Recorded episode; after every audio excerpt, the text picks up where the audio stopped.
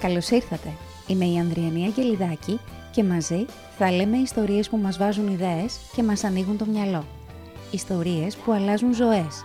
Μαζί συναντάμε ανθρώπους με θετικό παράδειγμα και άποψη. Μαζί βρίσκουμε εναλλακτικές εκεί που βλέπουμε μόνο μία διαδρομή.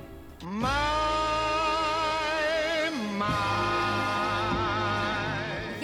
ελάτε, γεια ελάτε, να κάνουμε μία από αυτές τις κουβέντες που πραγματικά αγαπώ και που θεωρώ ότι έρχονται να βάλουν τα πράγματα στη θέση τους και μας ανοίγουν το μυαλό μας και νομίζω ότι μας βοηθούν να πάμε και κάποια βήματα παρακάτω. Θυμάμαι πολύ χαρακτηριστικά στην κουβέντα που κάναμε με τον Γιώργο Αυγερόπουλο πριν από μερικές εβδομάδες για το ποιο θα είναι το αποτύπωμα της ε, πανδημίας, ποια θα είναι τα κόστη που καλούμαστε να πληρώσουμε.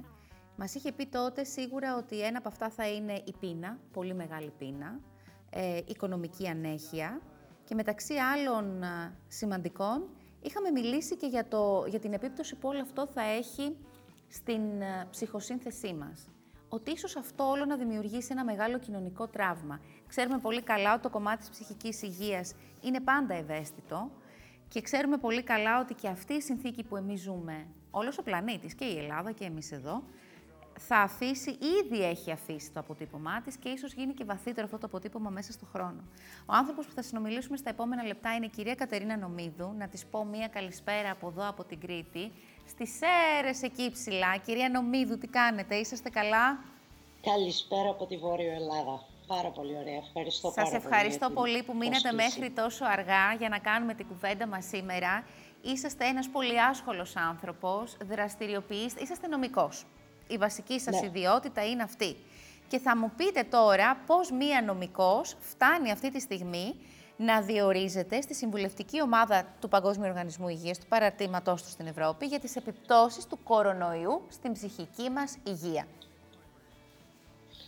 Ε, είναι πάρα πολύ ωραία η ερώτησή σας και είναι και λίγο εύκολη και είναι και λίγο περισσότερο δύσκολη. Η αλήθεια είναι ότι με τον Παγκόσμιο Οργανισμό Υγείας είναι 10 χρόνια τώρα, κλείνουμε φέτος α, α, τη συνεργασία μαζί τους. Δεν είναι τόσο η ιδιότητά μου σαν α, νομικός. Α, αυτό έρχεται σε δεύτερη μοίρα θα έλεγα. Είναι πρώτα απ' όλα η εμπειρία μου με το θέμα της, α, της, α, της ψυχικης υγείας, η οποία με οδήγησε να γίνω νομικός και να ασχοληθώ με το δίκαιο υγείας και να εξειδικευτώ στο δίκαιο ψυχικής υγείας. Εμπειρία ίσον βίωμα, κυρία Νομίδου. Εμπειρία ίσον βίωμα τα τελευταία 38 χρόνια α, ζω με τον αδελφό μου ο οποίος έχει σχιζοφρένεια. Α, την τελευταία χρονιά, α, τους τελευταίους πολλούς μήνες από την έναρξη της πανδημίας έχω κι εγώ η ίδια κατάθλιψη. Επομένως, εκεί που μέχρι τώρα ήμουν οικογένεια φροντιστής, τώρα θεωρώ ότι είμαι και λήπτης υπηρεσιών ψυχικής υγείας. Α, η εμπειρία μου ήταν είναι το προσωπικό μου βίωμα αυτό που με οδήγησε στα 33 μου να μπω να δώσω κατατακτήριες, να μπω στη νομική, να γίνω δικηγόρος και να εξειδικευτώ στο δίκαιο ψυχικής υγείας. Μου επιτρέπετε μία πιο προσωπική ερώτηση. Μέχρι τα 33 σας, ε, ποια ήταν η ενασχόλησή σας; Εμένα το όνειρό μου ήταν να γίνω διερμηνέας α, συνεδρίων α, μεταφράστρια και ασχολιόμουν με τις γλώσσες. Οι προηγούμενες σπουδές μου ήταν σε σχέση με τις γλώσσες και με τις φιλολογίες. Κυρία Νομίδου, πώς βιώνετε την κατάθλιψη που μου αναφέρατε πριν από λίγα λεπτά; Εγώ ξέρω, βλέπω μπροστά μου ένα πολύ χαμογελαστό άνθρωπο στα πλαίσια αυτής της τηλεοπτικής σύνδεσης. Ξέρω ότι είσαστε πάρα πολύ δραστήρια επαγγελματικά. Ε, οι, οι, οι, οι, οι δουλειές εισαγωγικά που έχετε αναλάβει να κάνετε, διδάσκετε στο πανεπιστήμιο, ε, συμμετέχετε, δι- είσαστε ένα, ένας άνθρωπος ο οποίος τρέχει διάφορα πράγματα σε επίπεδο εντός και εκτός Ελλάδας. Κάνετε πάρα πολλά. Η κατάθλιψη τι θέση και τι χώρο καταλαμβάνει από τη ζωή σας και τι την πυροδότησε; Ε, δεν ξέρω τι είναι αυτό που την πυροδότησε. Δεν ξέρω αν ήταν η σειρά μου να είμαι ένας α, στους τέσσερις που κάποια στιγμή στη ζωή τους θα αντιμετωπίσουν θέμα ψυχικής υγείας. Ε, δεν ξέρω αν ήταν ο COVID ή όχι. Δεν μπορώ, αυτό δεν μπορώ να το ξέρω ούτε εγώ, ούτε ο γιατρός που με παρακολουθεί. Μάλλον ήταν η στιγμή μου. Ε, στην αρχή έλεγα ότι είναι καλή η, η καραντίνα. Δεν με πειράζει και τόσο πολύ που δεν βγαίνω έξω. γιατί έτσι κι αλλιώς κουραζόμουν πάρα πολύ με όλα αυτά τα πανέλα εντός εκτός α, Ελλάδος. Κάπου όμως είχε αρχίσει και δεν ήταν και πάρα πολύ εγώ. Ναι. Όταν άρχισαν να το βλέπουν οι δικοί μου άνθρωποι, α, ότι δεν είμαι εγώ, το νιώθα κι εγώ και αποφάσισα ότι πρέπει να πάω να δω γιατρό. Παίρνω αγωγή από τον Ιούνιο, θεωρώ ότι είμαι πολύ καλύτερα. Ε, δεν υπήρχε περίπτωση από τη στιγμή που είμαι κιόλας μέσα στο χώρο να το αφήσω, να περιμένω να περάσει η πανδημία, μήπως περάσει κι αυτό. Κυρία Νομίδου, ποια στοιχεία σας ήταν αυτά που καταλάβατε ότι δεν σας εκφράζουν τελικά, ότι δεν σας κάνουν να είσαστε πραγματικά ο εαυτός σας; δεν μου άρεσαν πράγματα που μου άρεσαν παλαιότερα. Δεν ήθελα να κάνω ασχολίες που παλαιότερα μου ήταν ευχάριστες.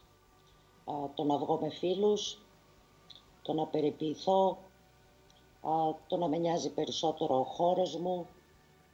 Άρχισα να έχω μία απάθεια, θα έλεγα, σε σχέση με τα με τον προηγούμενο κοινωνικό μου βίο, γιατί κατά τα άλλα το θέμα της δουλειάς μου δεν επηρεάστηκε καθόλου.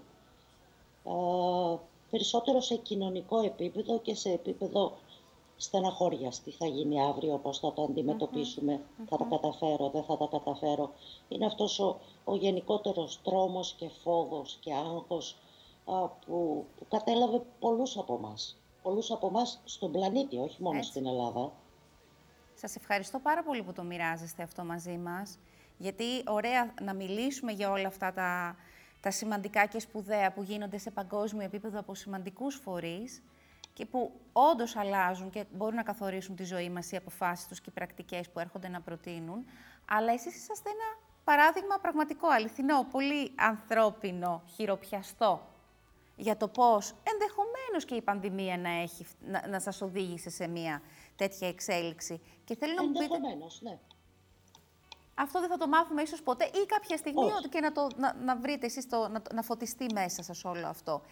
Ο αδερφός σας μας είπατε ότι είναι αρκετά χρόνια ε, μου, ναι, βιώνει τη, τη σχιζοφρένεια. Είναι, είναι, είναι 40 χρόνια η ιστορία Έχει, τώρα, ναι. Έχετε δει διαφορά στην ζωή του λόγω της πανδημίας, λόγω του ναι, lockdown. Ναι, και σε και ποιο στον επίπεδο; αδελφό μου, όπως και σε, άλλα, και σε άλλα άτομα που είχαν ήδη κάποια ψυχική νόσο πριν από την πανδημία, τους επηρέασε πολύ περισσότερο.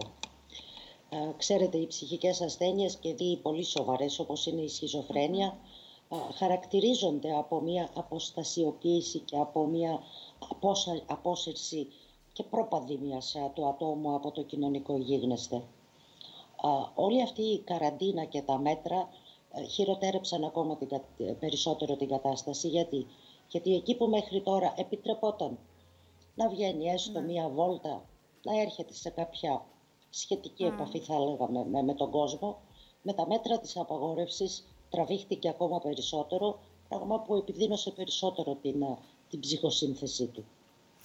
Η παροχή των υπηρεσιών υγείας συνέχισαν στα πλαίσια του lockdown να είναι ίδιες με πριν; Όχι, είναι ένα, είναι ένα από τα πολύ σοβαρά προβλήματα, όχι μόνο στην Ελλάδα, σε παγκόσμιο επίπεδο και μάλιστα α, αναδεικνύονται σε τέτοιες περιπτώσεις πανδημίας τα προηγούμενα κενά, τα οποία έρχονται σε τέτοιες α, καταστάσεις σαν αυτή που βιώνουμε τώρα και φαίνονται πολύ μεγαλύτερες ε, οι ελλείψεις και τα προβλήματα. Είσαστε ούτως Ή άλλως, ορίστε. Ολοκληρώστε, ολοκληρώστε. Ε, ούτως ή άλλως δεν χαρακτηριζόμαστε από ένα βέλτιστο σύστημα υπηρεσιών ψυχικής υγείας. Έχουμε ένα καλό σύστημα, θα έλεγα, σε επίπεδο τριτοβάθμιας αλλά δυστυχώς περιορίζεται λίγο περισσότερο εκεί. Σε επίπεδο πρωτοβάθμιας περίθαλψης έχουμε σοβαρά κενά, όχι μόνο στον τομέα της ψυχικής υγείας γενικότερα, αλλά στον τομέα της ψυχικής υγείας είναι λίγο πιο έντονο.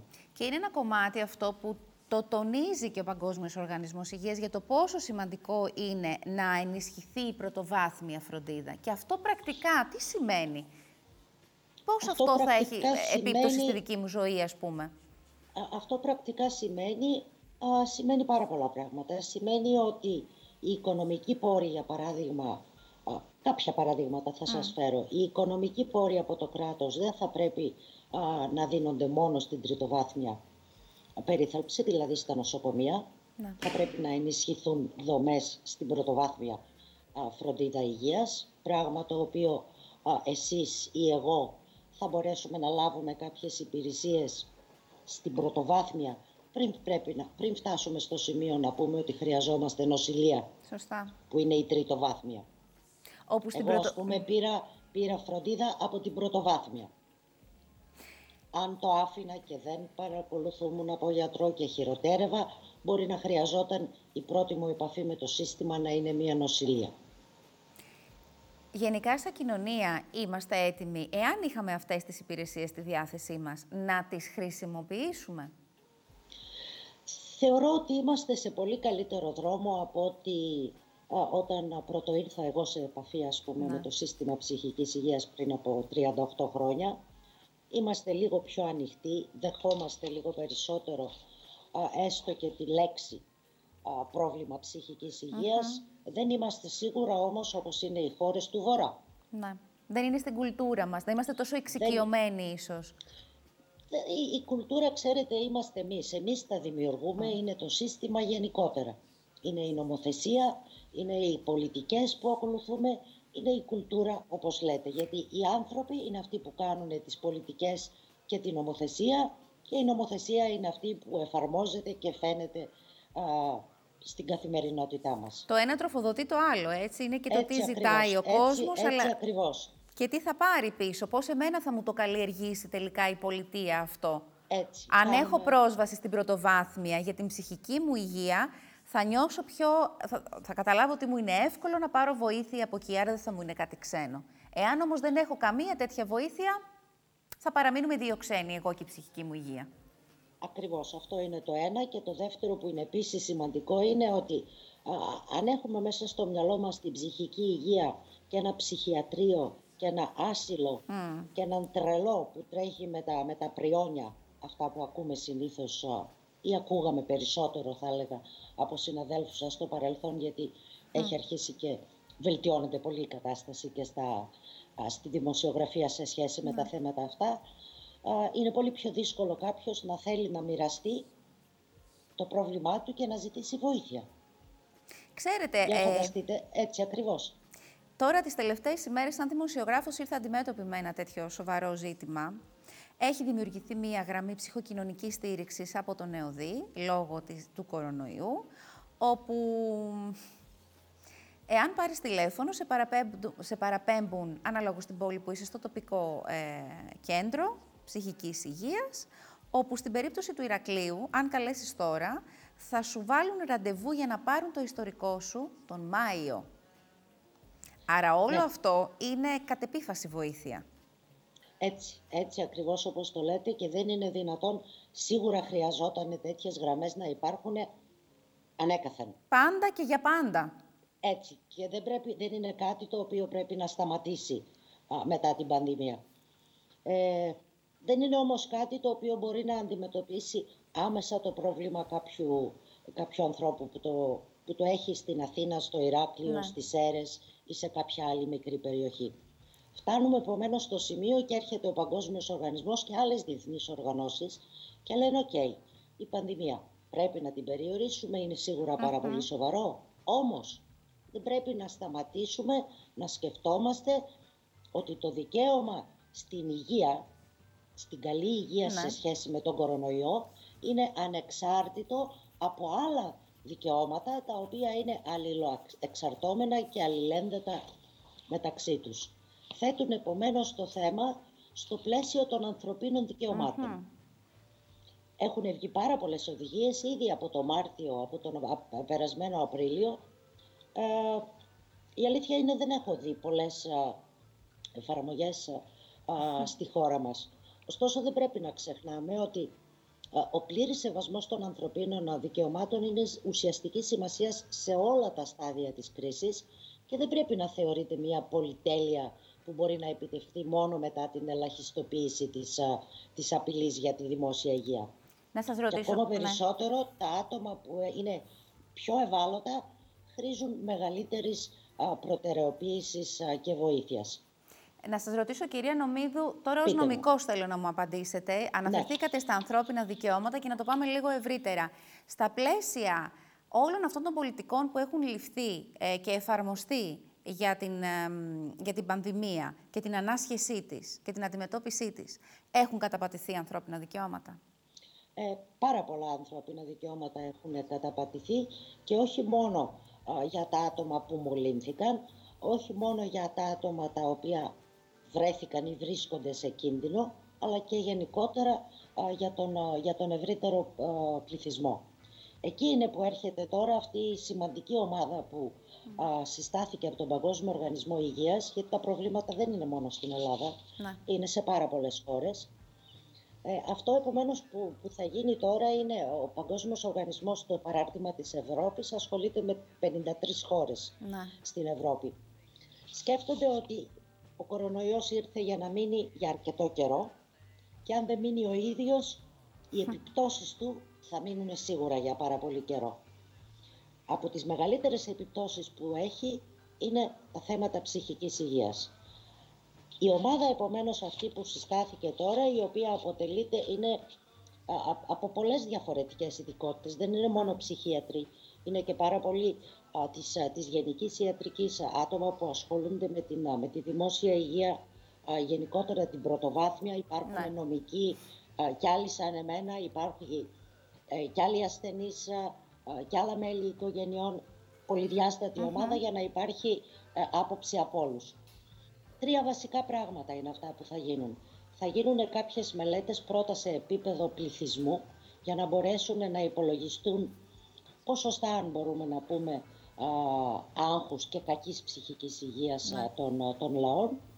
Θα εξεταστούν οι πολιτικές και οι υπηρεσίες που παρέχονται για να δούμε πώς ανταποκρίνεται το σύστημα, ποιες είναι οι στρατηγικές που έχουν αναπτύξει και ποια είναι τα προβλήματα που διαπιστώνεται ότι υπάρχουν στην, στην παροχή υπηρεσιών. Και το τρίτο κομμάτι θα είναι σε επίπεδο ατομικό, δηλαδή θα πρέπει να μετρηθεί ποιο είναι το ανθρώπινο κόστος και πώς οι άνθρωποι θα ανταποκριθούν καλύτερα στην αντιμετώπιση των αντιξοοτήτων του COVID. Πέραν της καταγραφής... Αυτών, ναι. Τελειώνω. Ναι. βάση αυτών των τριών θα ψάξουμε μετά να βρούμε ποια είναι τα εναπομείναντα ελλείμματα που υπάρχουν για να μπορέσουμε να καλύψουμε τις, τις άμεσες ανάγκες σε επίπεδο ψυχικής υγείας, ψυχικής ενδυνάμωσης για να μπορέσει ο κόσμος να αντέξει όλες τις επιπτώσεις οι οποίες έχουν σχέση με οικονομικά, με κοινωνικά, με ιατρικά, με χίλια δυο άλλα Άρα, κυρία Νομίδου, αυτή τη στιγμή όπως είναι δομημένες οι κοινωνίες μας και τα κράτη μας και οι πολιτείες μας, δεν μπορούμε να ανταποκριθούν και να ανταπεξέλθουμε όλοι μαζί στα κόστη που προκύπτουν από την πανδημία και δεν αναφέρω μόνο στα οικονομικά. Ε... Χρειάζεται αναδιαμόρφωση όλου του πλαισίου. Χρειάζεται αναδιαμόρφωση του πλαισίου και αυτό που επίσης χρειάζεται είναι ότι θα πρέπει να γίνεται μία, να, έχουμε κάποια στρατηγική αντιμετώπισης. Γιατί τα ανθρώπινα δικαιώματα είπαμε ότι πρέπει να βρίσκονται στο επίκεντρο όλων των προσπαθειών πρόληψης, περιορισμού, θεραπείας από την αρχή σε όλα τα στάδια της κρίσης. Ωστόσο πολλά από τα μέτρα περιορισμού α, της διάδοσης του, του, του κορονοϊού έχουν προταθεί και έχουν εφαρμοστεί σε πολλές α, χώρες και στη δικιά μας, χωρίς όμως να έχει γίνει ε, η πλήρης εξέταση των πιθανών συνεπειών στην απόλαυση όλων των ανθρωπίνων δικαιωμάτων από όλους τους ανθρώπους. Μολυσμένους, μη μολυσμένους, σε κίνδυνο, σε μικρότερο κίνδυνο, έγκλειστους ή μη έγκλειστους. Νομίζω ότι αυτός είναι και ο μεγαλύτερος φόβος όλων στην προσπάθεια να ε, διασωθεί η υγεία στο, στο σύνολο της κοινωνίας και στο σύνολο του πλανήτη, ουσιαστικά γιατί μιλάμε για μία πανδημία, ε, θυσιάζονται πολλά περισσότερα. Κυρία Νομίδου, σας ευχαριστώ πάρα πολύ. Εγώ σας ευχαριστώ πάρα πολύ, ήταν τιμή μου. Η κουβέντα μας ήταν πάρα πολύ ουσιαστική και για μία ακόμη φορά σας ευχαριστώ που μοιραστήκατε για κάτι πολύ προσωπικό δικό σας μαζί ε, μας. Αν υπάρχει κάποιο μήνυμα που μπορούμε να αφήσουμε στους, α, στους τηλεθεατές σας είναι ότι μπορεί να συμβεί στον οποιοδήποτε, ανα πάσα στιγμή, βοήθεια υπάρχει, δεν υπάρχει λόγος να το παλεύουμε μόνοι μας και να προσπαθούμε με άλλους τρόπους, δεν ξέρω ποιους. Υπάρχει βοήθεια, οι ειδικοί είναι εδώ, μπορούν να μας βοηθήσουν. Είναι κρίμα να χαλάμε α, μέρες από τη ζωή μας με τον πόνο τον ψυχικό, ο οποίος δεν αντέχεται εύκολα. Σας ευχαριστώ. Και θα έρθει κι άλλος πόνος. Σας ευχαριστώ, πάρα πολύ. Να είσαστε Εγώ καλά. Σας ευχαριστώ.